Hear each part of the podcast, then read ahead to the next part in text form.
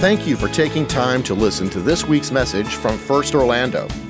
You can find even more content, including video archives of this and other past messages, at firstorlando.com. And if you're in the Orlando area, be sure to visit us sometime soon. Now, enjoy this podcast from First Orlando. Well, good morning. I'm glad to have you here, and I want you to know you matter. You really do. And what matters the most is the reason this church exists. So let me start with a question Are we willing to adjust our lives for the purpose of sharing Jesus with someone? Are you willing to adjust your life for the purpose of sharing Jesus with someone? Now, I know it sounds like an easy question. Oh, yeah, yeah, I'm, I'm willing. Hang on. Because that might mean that you have to do something that you never dreamed you would do. It may mean you have to adjust for somebody you don't even like. You don't like their ideology, you don't like what they stand for. And all of this is way, the way Paul finishes the ninth chapter. I think it is at the core of what he really wants us to know today in 2023. I don't think there's a higher, more noble privilege than getting to share Jesus with a lost world. I don't think there's anything that matters more. Now, you think about it, I think it's why we're still here. Do you realize everything else that we do here, we're going to do in heaven? I mean, we're going to sing the worship in heaven. Oh, my goodness. Was it not incredible this morning? Just to hear them lead us into the presence of God. Yeah, they are a blessing to us. And, and think about the, the worship in heaven. I mean, I know somebody might not be wearing Nike six rings, but that's okay. Jaron can rock those all right. He did pretty well with those kicks this morning. But the, the point is, heaven is worship. Well, what about the teaching? Oh, let's talk about that. You know who leads the Bible study on the life of David? David. It's going to be incredible. Fellowship. It's going to be perfect because there's no sin. We're not judging each other. What I'm trying to say is that everything the church does today, we can do in heaven except one thing. And what is that one thing? We can't share Jesus with a lost world. We won't be able to have those conversations or be able to have that opportunity. And so I think that is the reason the Lord has not returned. God wills that none should perish, is the way Peter says it in his letter. I just feel like that these verses represent my prayer and my greatest desire, not only for my life, but for us. In fact, I caught myself this week saying, God, if there was ever any words that you would make resonate in our heart, would you make these five verses change our life? Because I believe it represents everything that we are about. You realize everything we should do here, everything we do, should do the one thing that matters most, and that is share Christ with the lost world around us. So that's the way I say it because I think everything points to the one thing, and that is the sharing of the gospel. Now, we do a lot of stuff here, but all of that stuff is, is to get to that place. That's the end game. What about meeting needs? Do we meet needs? Do we help people who are hungry? Do we help people who are without housing? Yes. But do you know why we do it? For his name. So they have an opportunity to see Jesus and the love of Christ. We are all about relationships and loving people and encouraging people. I mean, loving somebody and having a relationship with somebody is awesome, but if that's all it is, you didn't get the point. The end game is not just being close to somebody who's lost, it is bringing them to the place where they know Jesus that you know. So, what if we feed the hungry and they die and go to hell? Oh, but they die well fed, but they spend eternity in hell. Just when you think logically and you apply your mind to this, it makes perfect sense. Jesus tells a parable in the Gospel of Luke uh, about a rich man and a poor man, and the poor man was godly and was in heaven, and the rich man was in hell, and he was begging somebody to come. I believe in a hell. I believe it is a literal place. I believe it is the destination for every person who leaves this world without faith in Christ. It's the most horrible vision. I've seen the Valley of Hinnom, which is what it's named for, Gehenna. I've seen it in Israel. It was a trash dump, it was a place where the fire never stopped. I just think the descriptions of hell in the New Testament are so vivid. And if we believe it, why aren't we more concerned about getting in the way of people going there? I want to be the reason people don't go. I want to be the interruption in their life, especially those that I love, that I know. So, what you're about to read is how Paul would say this. And I'll tell you what determines our success with this it's our attitude and our altitude. Now, attitude, you would think, that's a word that we use a lot. That's the last few verses of the chapter. We're going to look at that next week. Probably never heard the word altitude used to describe this passion. Let me use it this way. When you see the world, okay? I mean, you see the, the, the world and, and all the mess and the, the, the, the craziness that's out there. And then you see the children of God. Do you see the children of God up here and then the world here? In other words, there's a separation between the two. I, I'll answer for you. I grew up with this picture. I grew up with, oh, here's the church. Here we are as Christians. And, and yeah, we're, we're separate, we're above. And here's the world that's just filled with sin and sinners. That's not how Paul sees it. In fact, that's so wrong. What you're about to read with me, Paul sees himself not only with them, he sees himself serving them. So we're not better than the lost world. We're not above the lost world. We are called to be a servant to them. So watch what he does. In some of the greatest verses you'll ever read from the Apostle Paul, chapter 9, 1 Corinthians. We're going to start in verse 19, just five verses, reading through verse 23.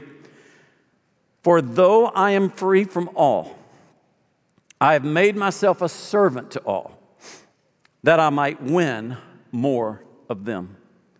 To the Jews, I became as a Jew, in order to win Jews.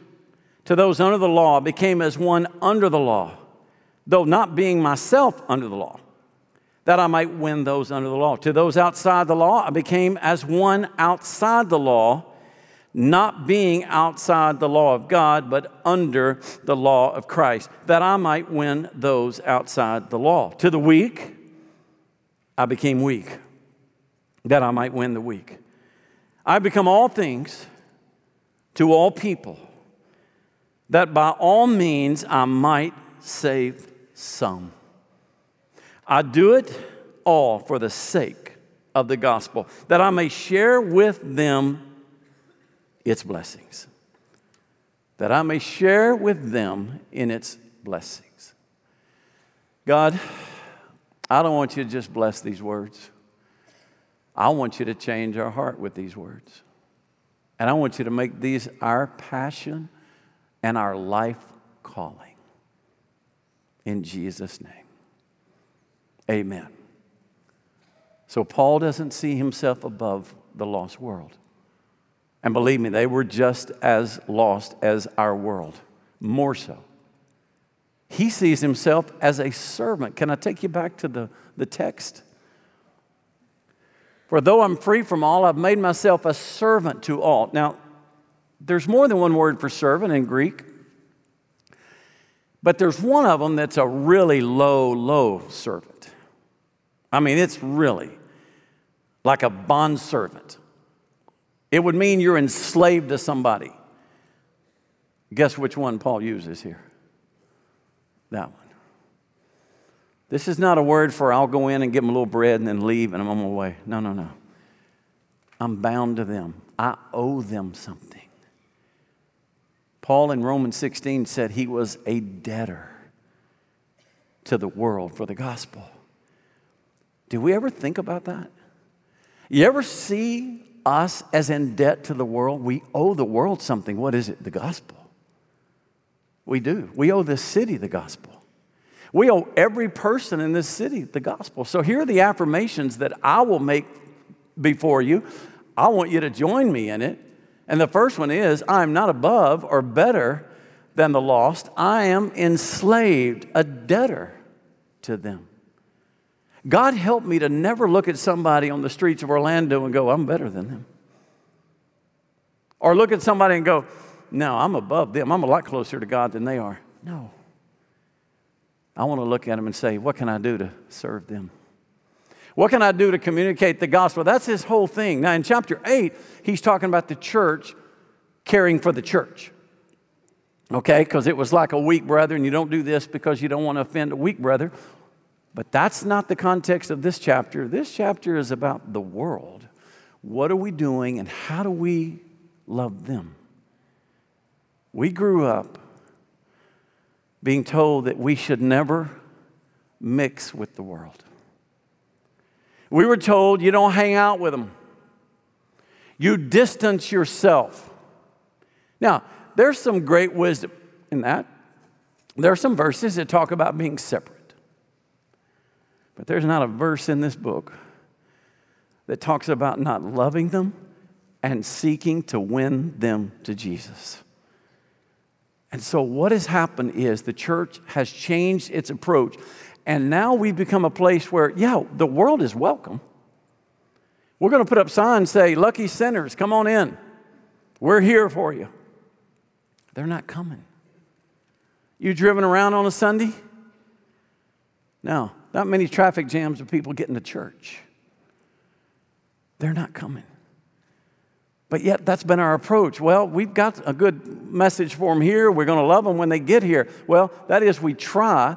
And then there's some modern day Pharisees. When they do show up, they do all kind of craziness to teach that we are actually welcoming sinners in this church. Well, let me tell you something. As long as I have life and breath and anything to do with this church, those doors are always open to every sinner in this city. Every one of them. That's who we are. Now, is that the only thing we do? No. We go to them. Paul says, I became like them. Jesus leaves heaven and comes to us. When we couldn't get to where he was, he came to us. And you know what he did? He moved in our neighborhood. Literally, John's gospel opening verses says, and the word became flesh and dwelt. The word dwelt among us means he literally built his house in our neighborhood. He came to us. And so at some point, we will understand that's what it's going to take for us. Now, I want to show you a picture, a diagram, because I, I, love diagrams and they always help me, okay? So let me show you this diagram. Here we are, here I am. They're the weak, they're the Jews, Gentiles. Let me just walk you through the words Paul uses. These are those under the law, but he also calls them Jews. I think it's the same group. Might be a little difference in that group, but I think they are all basically, Paul sees them as Jews, which he was a Jew himself. Gentiles are those not under the law, they are those outside the law. And Paul says, I will do everything I can. Now, he does mention the law of Christ, that he is under the law of Christ. What does that mean? The law of Christ is you will love others as you love Jesus. You will love others as you love yourself. The law of Christ is a royal law. James talks about it. It says, hey, love God with everything you got and love your brother as yourself. So, in other words, there is a compelling law for Paul, but he's referring to Gentiles who don't live by the commandments of God in the Old Testament. Then the weak, who are they? I think he's referring to those who were the social outcast. Those who socially struggle, whether they were hungry, whether they were homeless, whether they were the sick. I mean, it's, it's just, think about it. In our setting, it's just those who are struggling and underserved and I put another circle up there. Who's this? It's your neighbor who puts up yard signs or who they're voting for, and they don't vote for the same person you do. It's your neighbor who you understand is lesbian because you see two girls going in, two girls going out. They live together and they're married. It's your neighbor who is an atheist, who wants nothing to do with God. It's what people we live with. They're all around us. And it's people we work with. You know them. You've been to the break room. You've heard the stories they tell. You've heard them talk about how many escapades they had over the weekend and how many sexual encounters they enjoyed. You mean I'm supposed to figure out how to? Yes, you are. So you can fill in this blank any way you want. But it's the people we live with, work with, and we play. We play golf with them, we go fishing with them. They're all around us.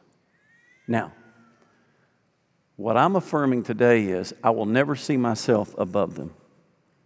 I will see myself first as a slave to them. I owe them something. Secondly, I'm willing to do whatever it takes to bring them to Jesus. Whatever it takes. Now, it's easy for me to say. I used to have a bracelet that literally had that on there. And still, I still got it. I just hadn't worn it in a while. Why did I wear it? Because I hate wearing stuff around my wrist like a bracelet, but I would, it would make me look down at it. And all it said was, whatever it takes. Whatever it takes. You know, it's easy for me to say, do you know what Timothy had to do? In Acts chapter 16, Paul meets Timothy. He's a young man in Derbe and Lystra. That's kind of what would today be Turkey, the southern part of Turkey. And he meets this young man, and this young man had faith. He came to faith probably from his mom and from his grandmother. And this young man was Greek. But Paul was going into Jewish areas. He was going to be in synagogues. And so he had a conversation with Timothy. Hey, Timothy, um, in order for us to have effect with the Jews, you need to be circumcised. And Timothy says, Wait a minute, I didn't sign up for this. And Paul said, You need to be circumcised. It's going to help us reach the Jews. So, guess what? He was. Paul, the same guy in Galatians, is fighting people in the church, and he's saying about Titus, another young man in the ministry, another Gentile. And he's saying, I'm not about to have him circumcised. There's no way I'm going to make him be circumcised. So the question is okay, so why did Timothy have to be circumcised? Titus didn't, according to Galatians chapter 2. You know the answer? The people they were trying to reach. Different groups, different people. Therefore, there were different things you do. Are you willing to do whatever it takes to be able to reach that group? I, um, I remember getting a, having a conversation in my driveway over my trash cans on the recycle one and the other one. And it was my neighbor. And he said, Hey, what about us having a Bible study for our neighborhood? I said, Man, that sounds great. Yeah. What night? He said, Well, let's do it on a Wednesday night. I think that works good for us, and I think I've got some friends who'd love to come. I said, Well, let's do it. It wasn't like I didn't have anything to do and I needed another Bible study. But I did. And so we started a Bible study in our neighborhood. And when I walked into that Bible study, they didn't look like y'all. They didn't act like y'all. And when I would tell a story about a biblical character, I could see that look going, wait, who is that? They didn't know what I knew, what many of you know about this book. But can I tell you what happened? Through that Bible study, we've had many of them since that first one.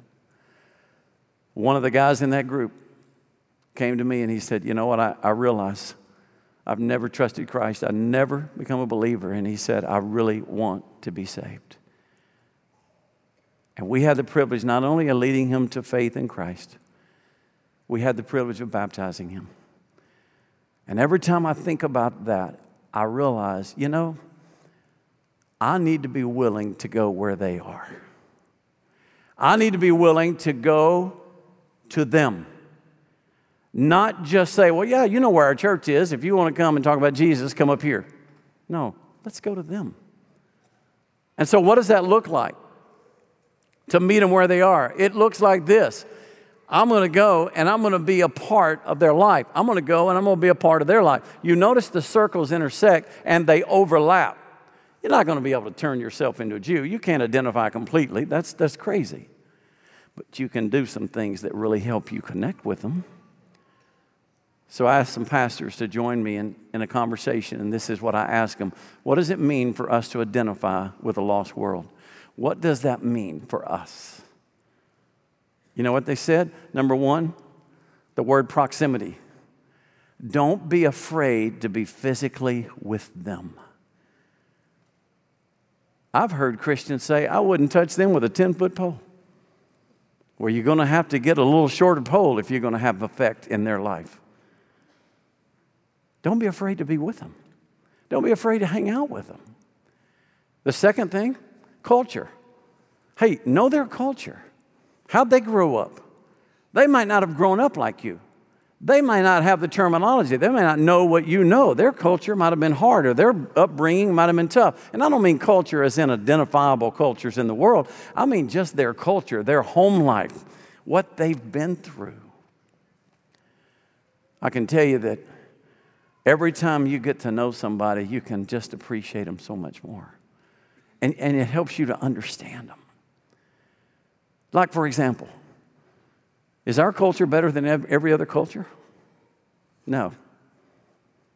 So when we go on a mission trip to another culture, we go on a mission trip to another world, don't take American culture, take Jesus. Jesus is what saves, not which side of the road you drive on. Right? That's what I'm talking about. And he, listen how we say it. I say it, I'm just as guilty as anybody. Oh, in England, they drive on the wrong side the wrong side or a different side. Sometimes we have to be very careful that we don't export what really doesn't matter. And we stay true to what really does matter. So culture helps you to know what they celebrate, how they celebrate, and how can you communicate with them. Another one's language. I mean, just knowing the language and being aware. I, every time I go on a mission trip, I pray for the gift of tongues. It's never happened, I've never gotten it.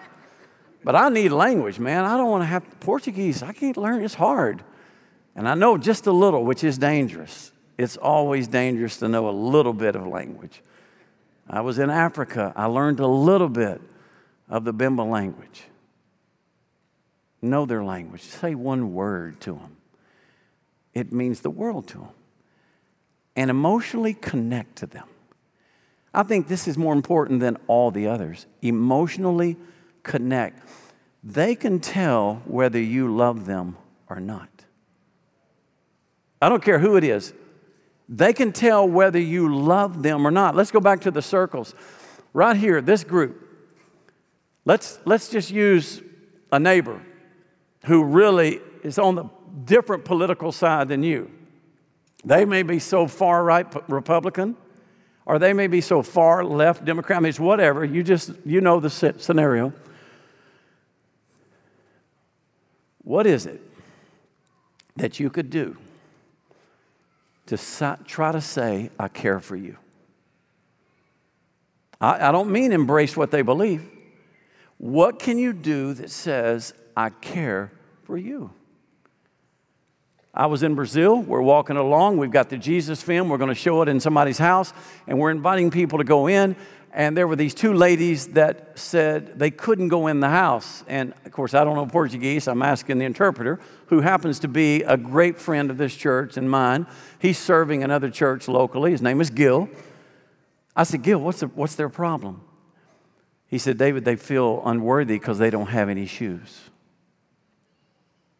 I said, Well, tell me, shoes not going to be a problem.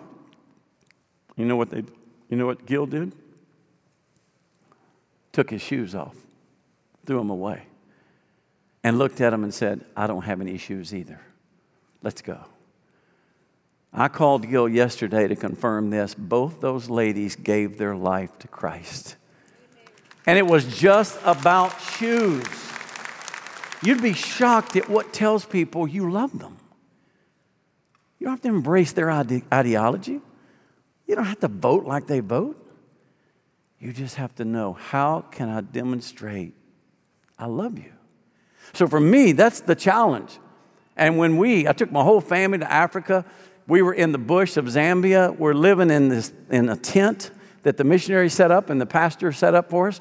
And it's no, no running water, no electricity, as dark as could be. And they could see everything in the dark. We could see nothing. We had flashlights. And I watched my kids totally immerse themselves in that culture. I mean, it was so cool. I mean, Hannah's running, she's a little girl at the time. She's running around up and down those trails barefooted. I said, what if something grabs her? I mean, my goodness, y'all got lions over here. Y'all got all kind of stuff. And, and you know what my interpreter said? He said, nope, we've eaten them all.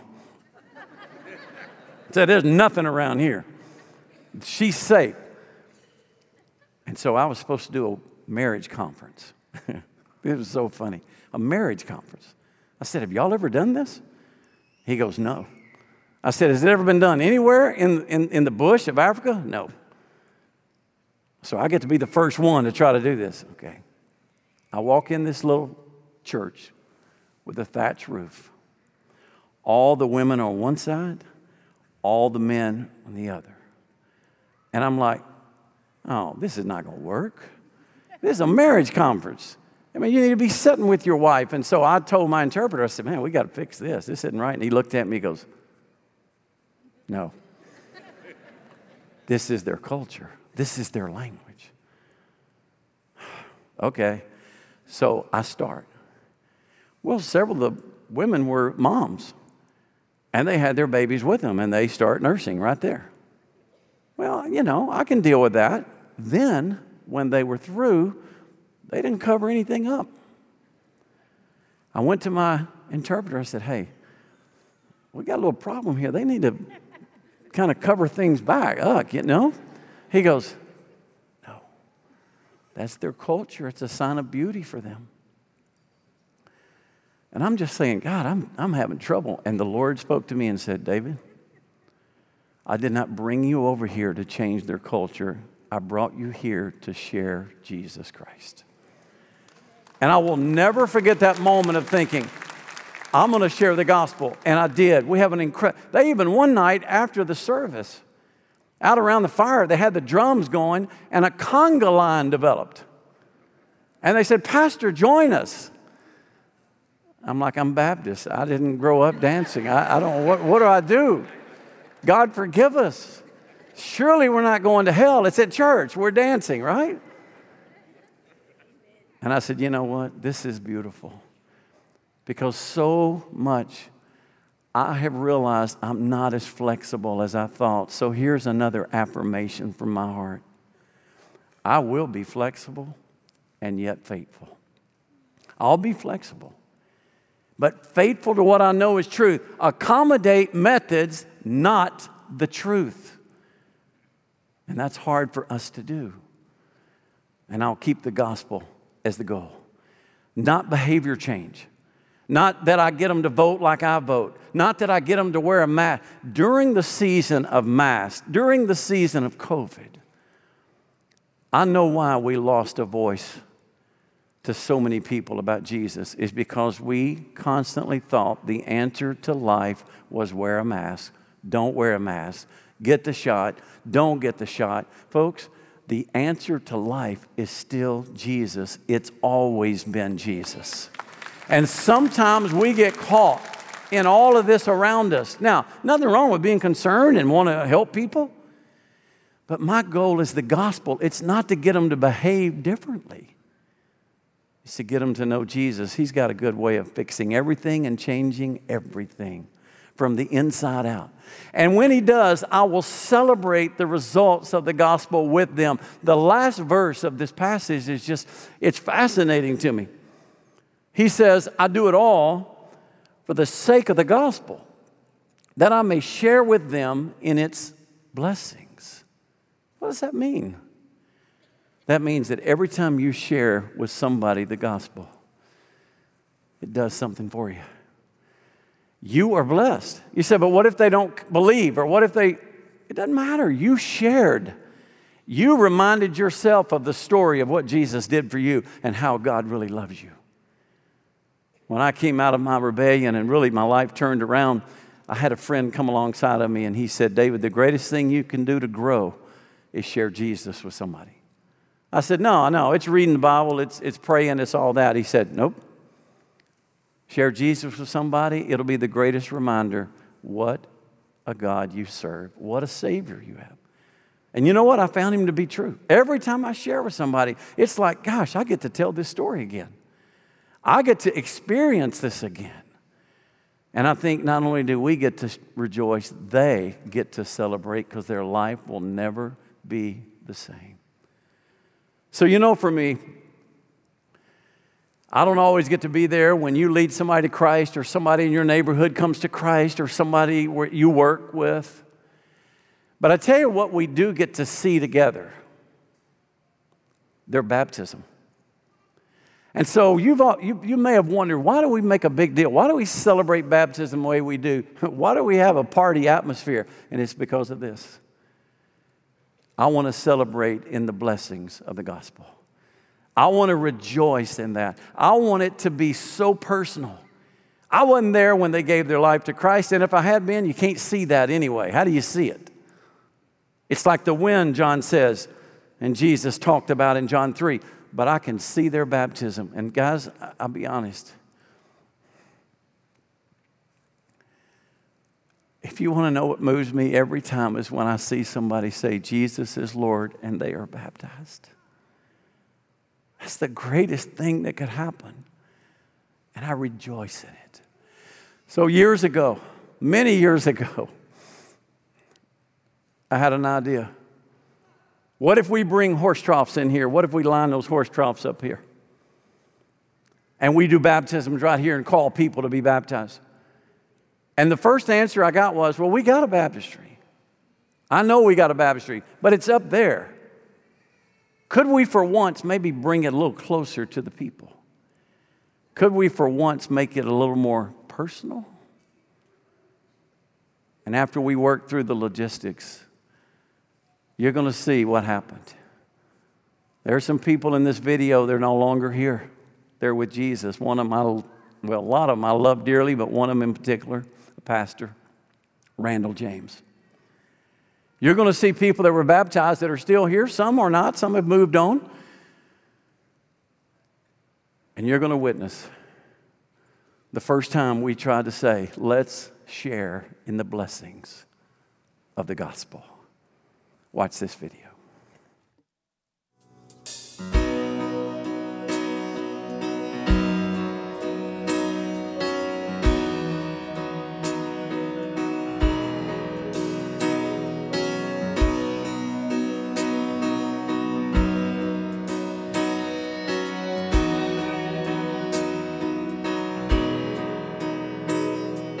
Seems like all I could see was the struggle.